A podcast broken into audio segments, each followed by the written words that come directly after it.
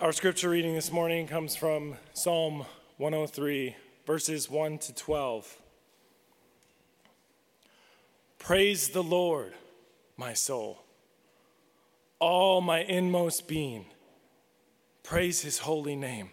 Praise the Lord, my soul, and forget not all his benefits, who forgives all your sins and heals all your diseases who redeems your life from the pit and crowns you with love and compassion, who satisfies your desires with good things so that your youth is renewed like the eagles. The Lord works righteousness and justice for all the oppressed.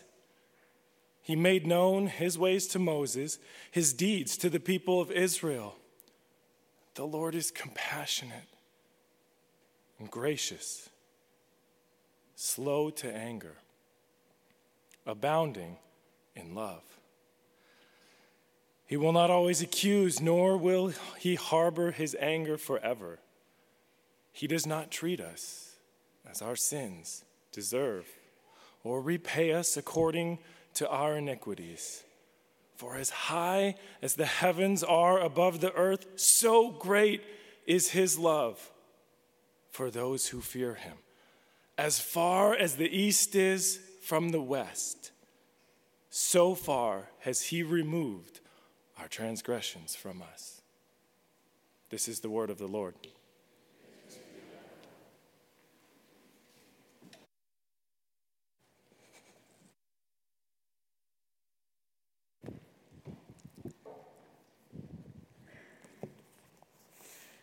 Well, good morning. It is good to be here and worship together. And what a privilege and delight to get to share together in God's Word this morning.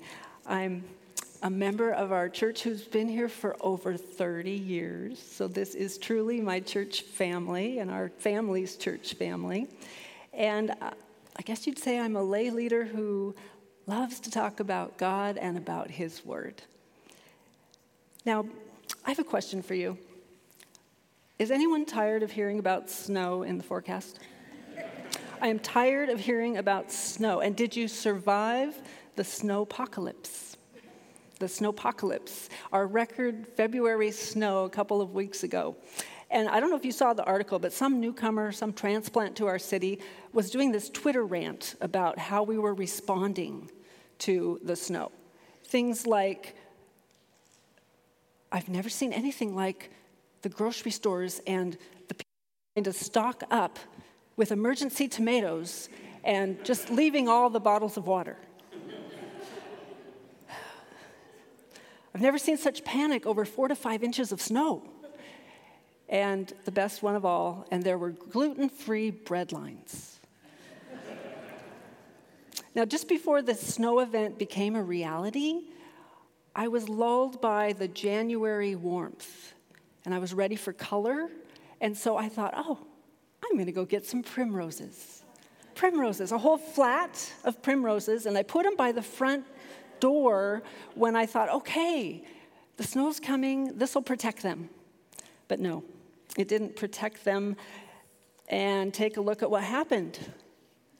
Those are primsicles primsicles locked in ice. They're frozen, they're stuck. And so I'm really glad that we seem to be past the worst of the weather. And also during these past weeks, I've actually really been enjoying this series of resilience, this series about Joseph that Matt has been doing, because I love the story of Joseph in Genesis. And we aren't to the end of his story yet, but it did seem last week that maybe the worst was past at least to a point. All along, God had been showing favor to Joseph, even though 20 years before his brothers had wanted to kill him. And instead, they sold him into slavery, and then he was wrongly imprisoned. But then, again, with God's favor, he ended up being second in command of Egypt and using his God given and God trained skills to help in a desperate famine. But then his brothers show up. Those brothers who'd been so jealous and angry they'd wanted to kill him. And what a shock that must have been. And those, those trauma memories and emotions must have come back and filled Joseph. What was he going to do? What was in his heart? What was in his brothers' hearts? And so last week we saw how Joseph began to enter the process of forgiveness. And so I want to take a side journey today to think about forgiveness a little bit more. And that can be a hard topic, that can be a sensitive issue. But it's a critical concept in Scripture, isn't it? And the, the dictionary version means, or definition means, you know, pardon or to decide to not hold resentment against someone anymore. It can mean a forgiveness or a giving of freedom from a debt. But I think it's not quite that dry and it's not that simple. What is forgiveness from the heart? Because Jesus said we're to forgive from the heart. So, what, what does that look like? What does that feel like? And so we looked at Psalm 103, and in that, I think we can see a number of things. One, God's heart of forgiveness. So we'll look at that. And then we can look at the healing that forgiveness can bring. And we can also think about the humility it takes to forgive and the humility it takes to ask for forgiveness. But how do you forgive when the hurt is deep? When it seems like your heart is just frozen and locked up? Where there's this feeling of hurt that doesn't know how to interact with the person who had a part in the pain. When time keeps going but is not healing the wound. And some of you I know have had experiences, and many experiences I don't know that have been traumatic, have been difficult, or are currently difficult, and you don't maybe know how to forgive or what that process might look like. But God is able. And what a wonderful name it is, that name of Jesus. And so I want us to think about how entering the process of forgiveness is well worth the effort it takes. And entering that process is also worth the freedom that it brings. And so it starts with God's heart of forgiveness. And so let's look a little bit further at Psalm 103. The psalmist wants to praise God from the depths of his soul. Praise the Lord, O my soul. All my inmost being, praise his holy name. And the psalmist does not want to forget all the blessings and benefits that God has given. And they were listed here who forgives all your sins, who heals your diseases. And that could mean physical, but I think it can also mean emotional and spiritual who redeems your life from the pit and crowns you with love and compassion. He renews you. All of these wonderful blessings that God gives. And why does He give those? It's because of who He is. God is those things. It says this in verse 8 The Lord is compassionate and gracious, slow to anger, abounding in love. And you know, that's what Moses learned. When Moses wanted to see God and know him more, and he asked to see God's face, but he wasn't able to see God's face. Sinful people cannot. But he was able to experience God passing by and experience God's character. That's what the voice of God said, was what we see in verse 8. The Lord, the Lord, compassionate gracious, slow to anger, abounding in love. He will not always accuse, nor will he harbor his anger forever. He does not treat us as our sins deserve. And so forgiveness is at the core of God's heart, it's at the core of the gospel. Because people who caused the break in the relationship between God and humanity couldn't do anything about it, but it was God who reached and made a way across that chasm. Why did he want restored forgive, for relationship? Because he is a God of forgiveness and grace. Verse 10 says, He does not treat us as our sins deserve or repay us according to our iniquities. No, He didn't treat humanity as deserved. Instead, He removed the damage of the relationship Himself through Jesus. And so, Jesus is really the embodiment of God's forgiveness and God's desire to reconcile. Psalm 130 is another one that's wonderful to think about when you think about forgiveness. Out of the depths I cry to you, O Lord, hear my voice. If you, O Lord, kept a record of sins, who could stand? But with you, there is forgiveness. O Israel, put your hope in the Lord, for with the Lord is unfailing love, and with him is full redemption. He himself will redeem Israel from all their sins. And that redemption was through Jesus, that terrible cost of sin that Jesus took on himself, who died, who rose, that we could have that restored relationship. And so, as it says in Psalm 103, our sin is taken as far as from the east is from the west. That sounds like gone to me as far as the east is from the west. So, the first question, or maybe it's the second one now have you received the forgiveness that God offers? Have you received that? And we're going to celebrate baptism today, someone who has received that beautiful gift of forgiveness and relationship. And we can celebrate that together. And we can celebrate our own forgiveness in Christ. What about the ongoing need for forgiveness? Even as believers, we still have that need to confess our sin and know that He's faithful and He does forgive. So, if we're forgiven people and we have this new relationship and we have the Spirit within us, then it makes sense that we're to be forgiving people as well. And so, our first takeaway is this those forgiven by God are empowered to forgive others. Those empowered by God those forgiven by God are empowered to forgive others. So, where do you need to remember this?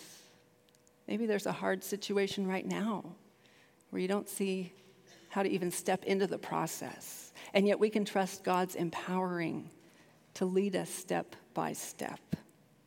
And entering that process doesn't only honor God and reflect Him, but it also can bring healing. Bring healing. And so, if we know that we're supposed to, then why is it that sometimes we resist? And maybe you've said something like this or heard something like this. Well, but he was wrong and he hasn't apologized, so you don't want to forgive. Or maybe you heard someone say, Well, she's the one who left me. How can I forgive that? Or they've been insulting me most of my life, and you expect me to forgive them? or I don't feel like I can forgive. There's too much hurt. I'm too angry. And what difference is it going to make anyway? I've heard those things, and maybe you have too, or maybe you've said them. I love to think about Colossians 3 also when I think about forgiveness where it says that we're to clothe ourselves as God's people with compassion and kindness and humility, gentleness, patience. And it says in verse 13 of Colossians 3 bear with each other. Forgive whatever grievances you may have against one another. Forgive as the Lord forgave you. And over all these things, put on love, which binds them together in perfect unity. And then it says, Let the peace of Christ rule in your hearts. Forgiveness is a way of being a peacemaker. And not only that, as peacemakers, we also find peace. And in Hebrews, he also says, Make every effort to be at peace with everyone. Don't let bitterness grow up inside of you and cause trouble. Why do you talk about bitterness? Unforgiveness leads to bitterness, doesn't it? And I think God knows that harboring unforgiveness and bitterness is damaging to us. It's too dangerous to ignore. It makes our heart like a big chunk of ice. We're not quite to that one yet. so we know we're supposed to forgive. But layers of hurt can take layers of healing. And so I think that's where we need to remember it's a process. Layers of hurt can take layers of healing. And so our decision to forgive and keep forgiving and forgive again may not seem like it's getting anywhere, but we don't realize it is bringing layers of healing. The 70 times 7 that Jesus talks about. I have a friend who, she and a sibling who lives in another state have had difficulty for a long time years and years of hurt. And she was to call up her sister and hash out the most recent injury. And so she was trying to get a hold of her. They hadn't spoken to each other in over a year. And so she kept trying and, and wasn't getting through, wasn't getting through. And she stopped trying and thought, oh, okay, I need to pray about this. So she started praying right then. She even read some scripture, thought about this, and then said, okay, Lord, if you want me to talk to her, then help me get a hold of her. And of course, then the phone rang and the sister answered, and there it was. And what she found, instead of hashing and venting her anger, she found herself calm and even gracious. And they were able to have this conversation, and she was able to explain her feelings and the problem. She was also sorry that she'd stored up bitterness, she said to her sister. And she told me later, she said, This was an amazing and really helpful conversation. It was very successful, even though in the end, my sister didn't apologize to me. My friend felt God's approval, and she felt that she was able to let go. That's a layer of healing, a layer of forgiveness. But forgiveness doesn't negate the sad truth that situations might still need boundaries. I was reading recently about emotional abuse, where someone tries to control you through manipulation or manipulate through shaming or through harsh words or maybe silent treatment, anger. Really difficult. And this happens in marriages sometimes or with siblings, like we saw with my friend's example. It can happen with college roommates, it can happen with a coworker. And you know, sometimes, even in the process of deciding to forgive, you still might need some boundaries or some distance. You may need to have a conversation of what's acceptable and not to say or behave. Maybe it needs some counseling, maybe seeing a pastor or another professional to talk about this. But you and I can still choose to forgive in those hard situations. It's not condoning the other's behavior, but in the end, it's helping us become free of pain and of the burden of the effects. So, whenever you're finding resistance to forgiveness, let's think about this that bitterness and unforgiveness prolong the pain of the problem. Bitterness and unforgiveness prolong the pain of the problem. But with God's help, those layers of healing can begin to occur. Are you waiting for someone else to apologize first? Maybe it's better to give the situation up to God, trusting His work in it, knowing that, that healing can come and that it's worth the effort that you put into it. But you know, that effort can also take humility. Some humility is involved with forgiveness, isn't it? And yet, Jesus offered forgiveness and humbled himself to do it. The divine taking on humanity to pardon, to restore fellowship. But what if you're on the receiving end of someone else who thinks that you need to ask their forgiveness. When you, they believe you've wronged them, well, that can take humility too, can it?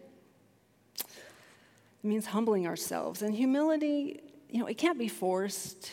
You don't want it to be inauthentic, like someone who saw another person wearing a button that said, proud to be humble. And you know, it's not looking down on yourself either. One author puts it this way it's not thinking less of yourself. Humility is thinking of yourself less. Thinking of yourself less. And I wonder if that can help us. If our goal is honoring God and reflecting Him by being forgiving people, if we're humble about it, maybe we'll be less caught up in the I statements. Well, didn't do anything wrong. Or why should I have to say something first? It can help us remember that conflicts have two sides, and we can acknowledge our own role.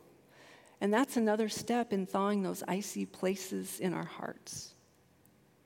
Psalm 103 6 says, The Lord works righteousness and justice for all the oppressed. Can we humbly entrust our situation to the one who will work righteousness? Forgiveness is a topic that I see being so important in so many people's lives because I see people struggling with that or asking, how, how am I supposed to do this? Or I've seen people healed through the process. And I have what I call a Joseph experience because, like I said, I love the story of Joseph. And one time when I was teaching on Genesis and the story of Joseph, it was a time where I realized that I'd been struggling for a long time in a challenging relationship. And one where I felt a lot of guilt because I was having trouble forgiving. And I would ask the Lord, Lord, would you help me forgive? And I'd read scriptures about it and then feel guilty and struggle with that. And I prayed for that help. Well, when I was actually talking to a group about the Joseph story, and spoiler alert, he does forgive his brothers, but it's beautiful, and we'll talk more about that later.